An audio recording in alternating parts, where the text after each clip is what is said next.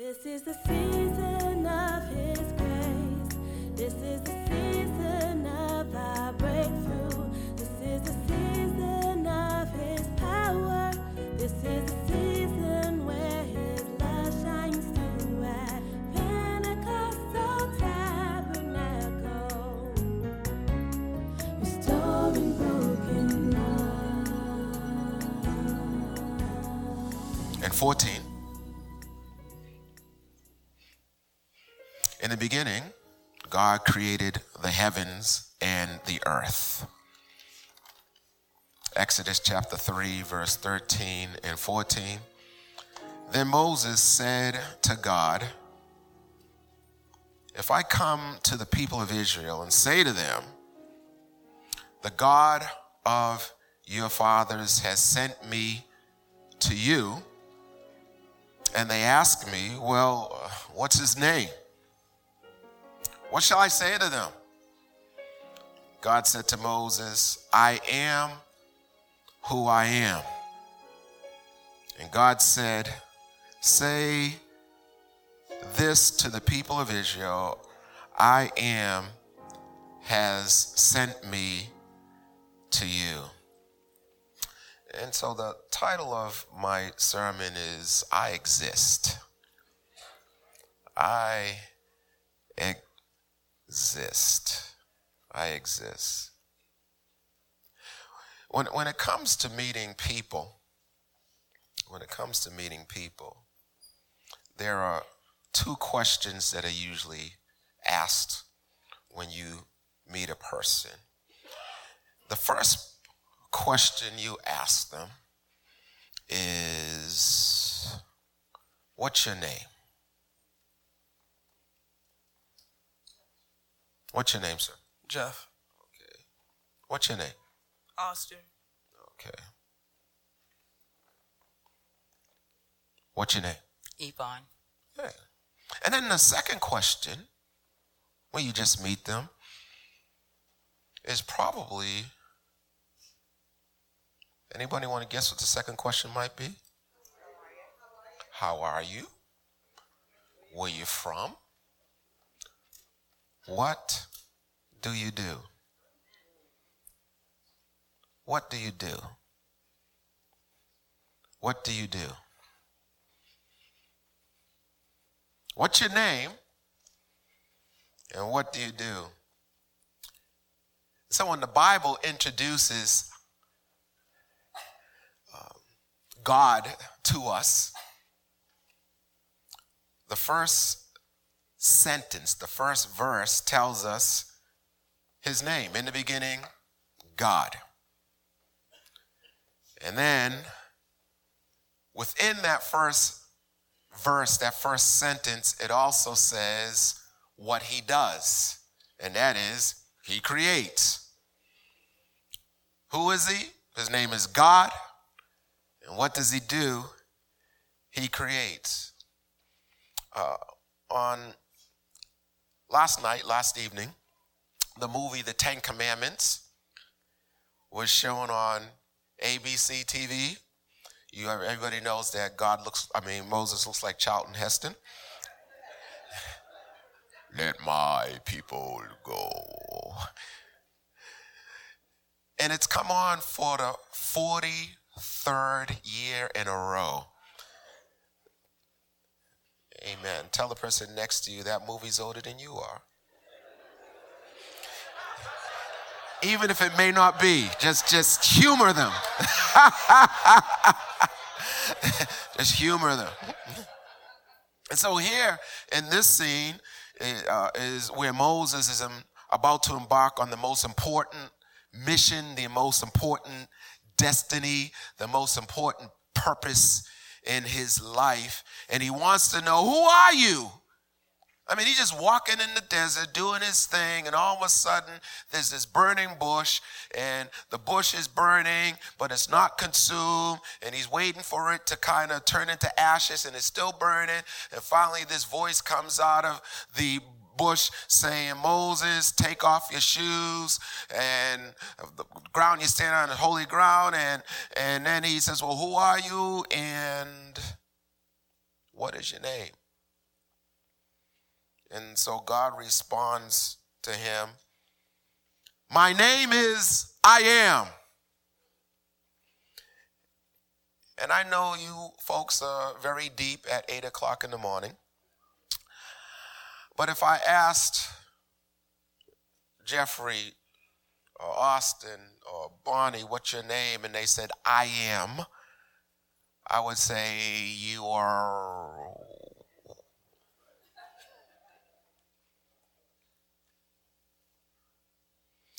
Uh, this, this verb, am,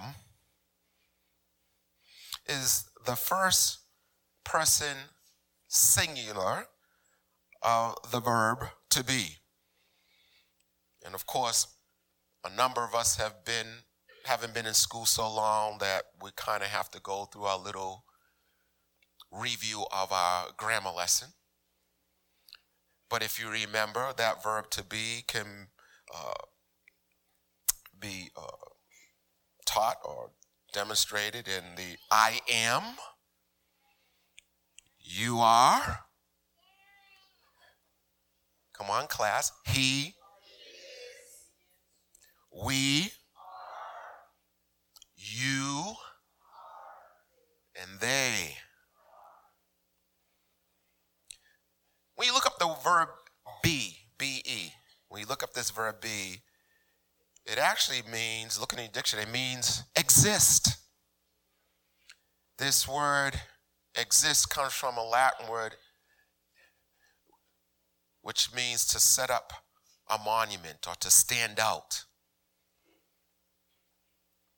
So when Moses asked God, What's your name? God says, My name is I am or I exist. I exist. Which makes sense because there was a lot going on in the past 400 years for these people where it didn't seem like God existed. And some of you are in situations right now, and it seems like He doesn't exist. The Hebrews actually didn't simply write down I exist, they actually gave him a name that is translated into I exist.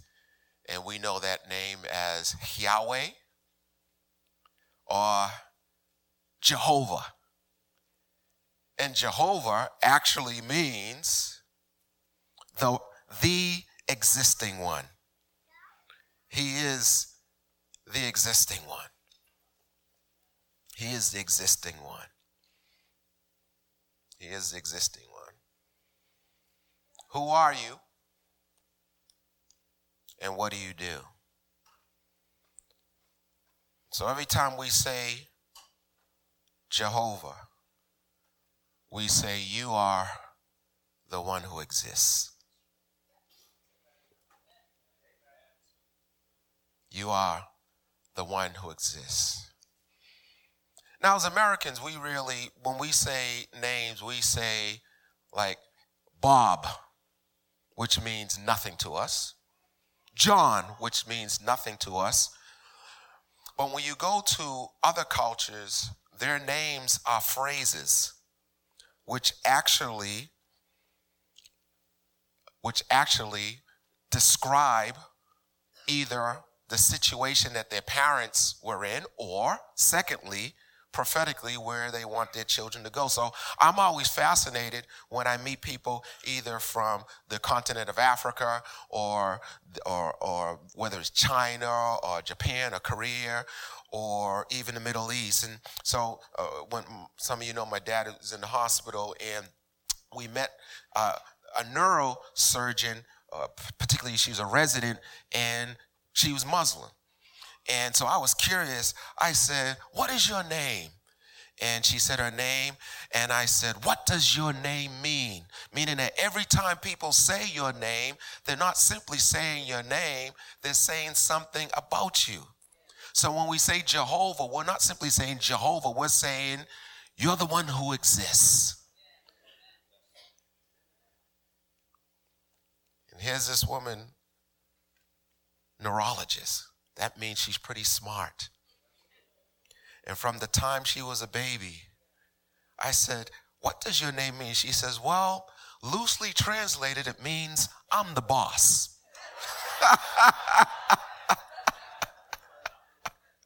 you can't be the boss and not have a good job. I'm the boss. Turn your name and say, What does your name mean?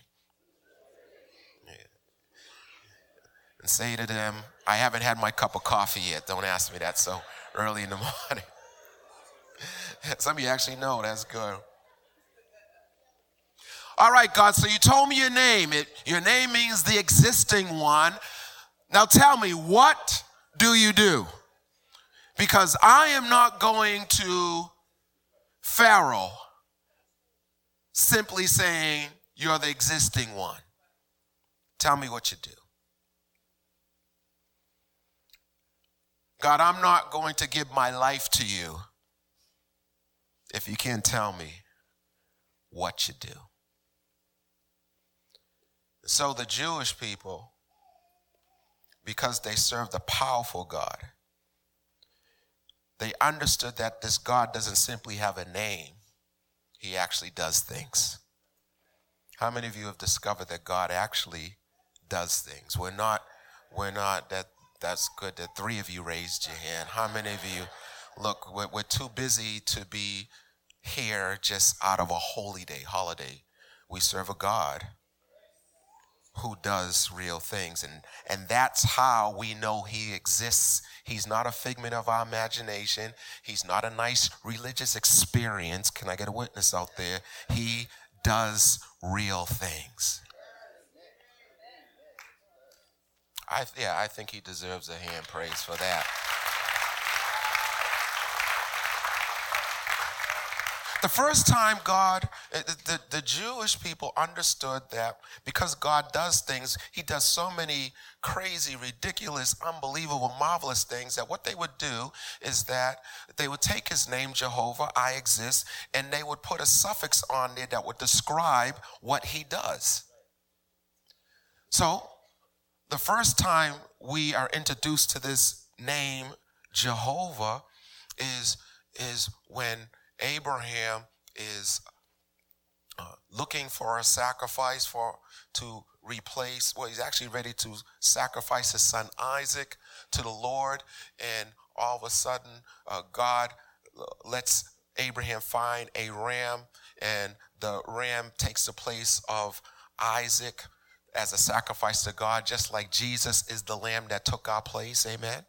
And we find that when Abraham found that lamb, he was probably like, Yippee. And he called the place Jehovah Jireh, which means, I am the Lord, your provider. I exist as your provider the word, it, it, it, but it's really not Jehovah Jireh as in the Lord provides. Jireh is actually not the real translation. It really is, I'm the Lord who sees. Because the word provide, pro means before, and video means to see, means I see your situation before you got there, and therefore I'm going to do something about it. He sees you where you are. Yesterday, we would, my wife and I were driving, uh, had a long uh, drive to Marlboro, and while we're driving there, I decided to call my friend uh, who I grew up with on the same street, and uh, he got saved and came to this church before he moved, and uh, for the last six years, he's been in stage four cancer. So for a year, I couldn't reach him, and I said, I wonder if he's dead. And then finally, we got in contact, and so I, I called him. I called him and got him, and he said, "Hey, how you doing?" And I was like, "Wow." I said, "You sound great." And he says, "I'm I'm feeling I'm feeling much better. I'm feeling much better.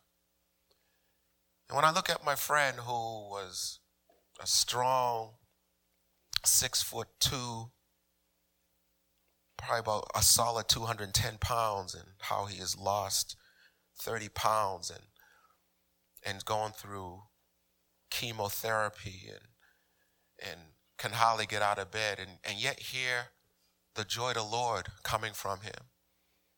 And I remember him saying to me, talking about the goodness of God and how he's standing on the word and God's going to heal him. And he's a walking miracle because he should be dead right now.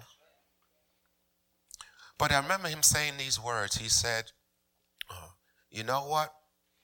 The Lord, he didn't say, of course, the Lord did not send the cancer. But the Lord will use whatever comes into your life to make you more like Him. Are you following me? And he said these words. He said, You know what, Brian? I realize that before this cancer, he was a health nut. A health, I mean, a health nut. And he would ridicule people who weren't taking care of their bodies. And he realized, you know what, Brian? I realized that I had an attitude of pride. And he said, Isn't it ironic that the guy who's saying, No, I'm Mr. Healthy and what's wrong with you? I'm the one who has cancer. And yet, I said, as I was studying for this word, I said, God, even in the midst of this, you still see. You see him in his stage four cancer, and you're still doing something about it. Folks, God sees you in your situation. And it, and it, and it, and whatever you're going through, it has not caught him by surprise. He sees you in your struggling marriage. He sees you in your struggling to raise your children. He sees you in your struggling career. He sees you with your messed up grades, wondering, my God, am I going to graduate or am I going to have to pay another $30,000 for next year? He sees you. And he's not looking just as a spectator, but he is going to do something. Tell somebody that's good news for you. That's good news for you. He's going to do something. He sees your situation. They hung another suffix on his name Jehovah Jireh, which is the Lord provides, then Jehovah Roi. David called him the Lord who is my shepherd. He is your shepherd. Not only does he see you, but he will also, Psalm 23, verse 3. Well, let's start 23, verse 1. The Lord is my shepherd. He maketh me. What else he do? He what? He stores my soul. He what? He leads me. Stop right there. He leads me. He leads me. He leads me. Not only does he see me, but he leads me.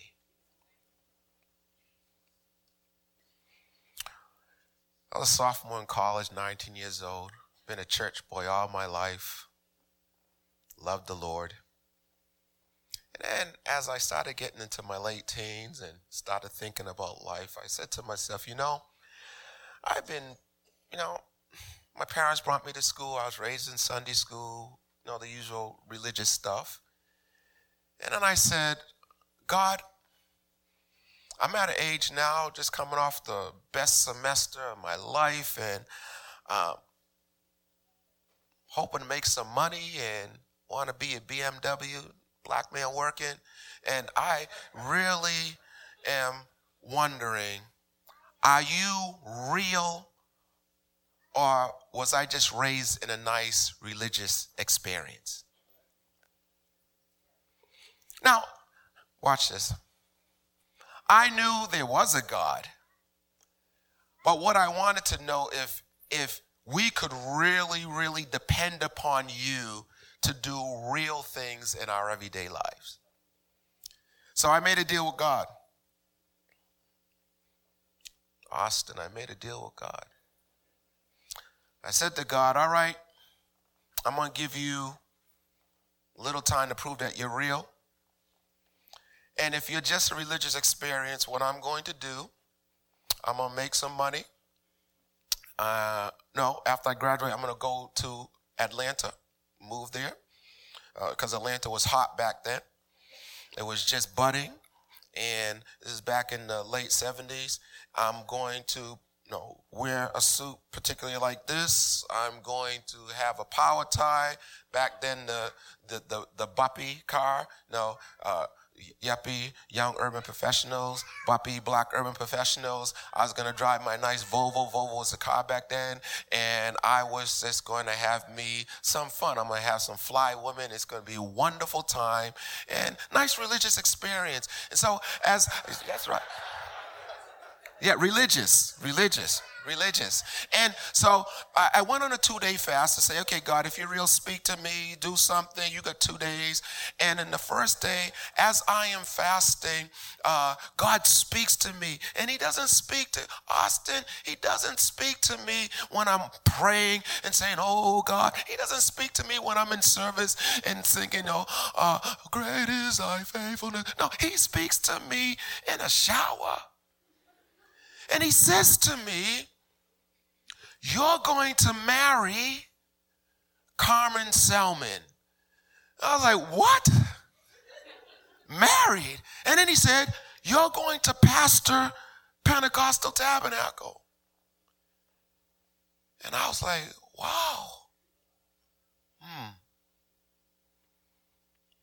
Hmm. Well, I mean, Carmen Selman, she, yeah, she's fine. That, that, good pick, God.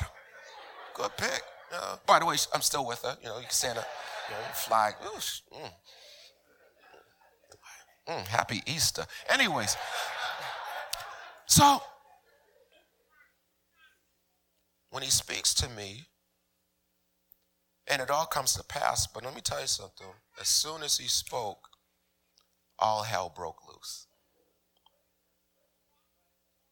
And yet he said, I'm still going to lead you to accomplish my purpose. I see you. I'm leading you. No matter how difficult your circumstances, He's still leading you. No matter what you're going through, He's still leading you. Some of you didn't even have a mind to be here, but He led you here. And then the final one because as I look at my life now, 40 years later, you're supposed to say you don't look that old. Uh, and someday I'm going to say that, and you're going to say you actually do.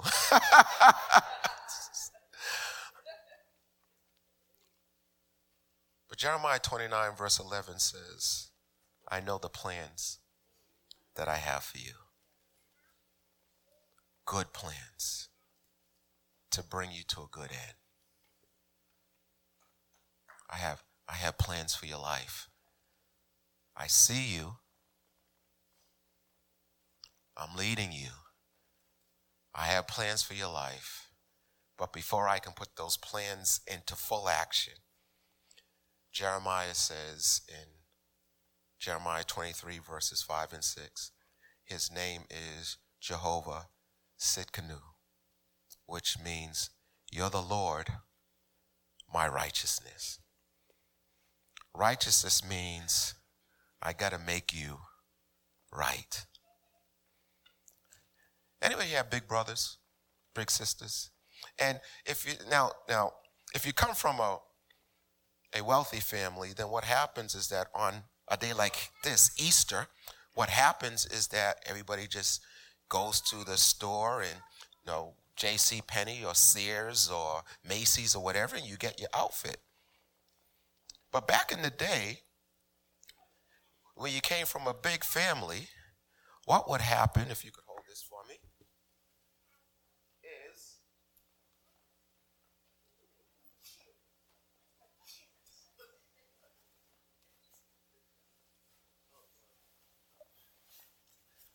I was going to wear this suit from the beginning, but my wife said, you they, they wouldn't hear a word you said.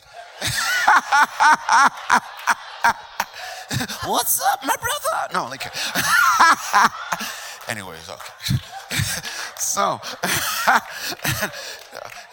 and it's like, well, can put on my sunglasses. Okay, so, so, what would happen is that if you had a big brother, your parents weren't going to be buying new stuff for all eight of you.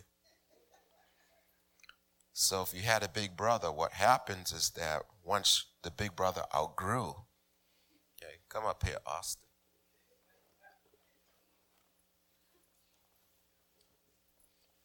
Once the big brother outgrew his jacket and you outgrew yours, then what would happen? Actually, let me use somebody else. No, no, I'll use you. Yeah, I'll use you.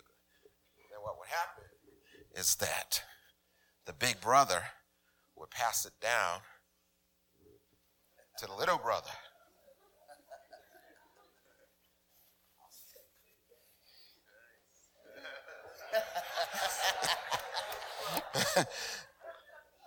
to the little brother.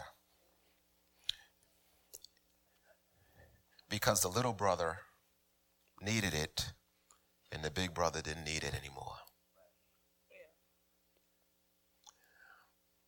The Bible says in the book of Romans, chapter 3, that Jesus shed his blood for us on the cross of Calvary to make us right. And once he shed his blood, he seated at the, seated at the right hand of God but he does not need his righteousness anymore. And so, according to Romans chapter 8, verse 29, read it for yourself, the Bible says that Jesus is our older brother. And he has handed down to us his blood. And therefore, because of his blood, just like if I wore this jacket right now, if a person walked into this room, they wouldn't notice these nice shoes, these nice slacks. The first thing they would notice is this bright red jacket. Can I get a witness out there? Okay. And when you walk into the presence of God with yourself that's not right, when Jesus robes you with his righteousness, with the blood he shed on the cross of Calvary, instead of God noticing your sin, the first thing he notices is the blood.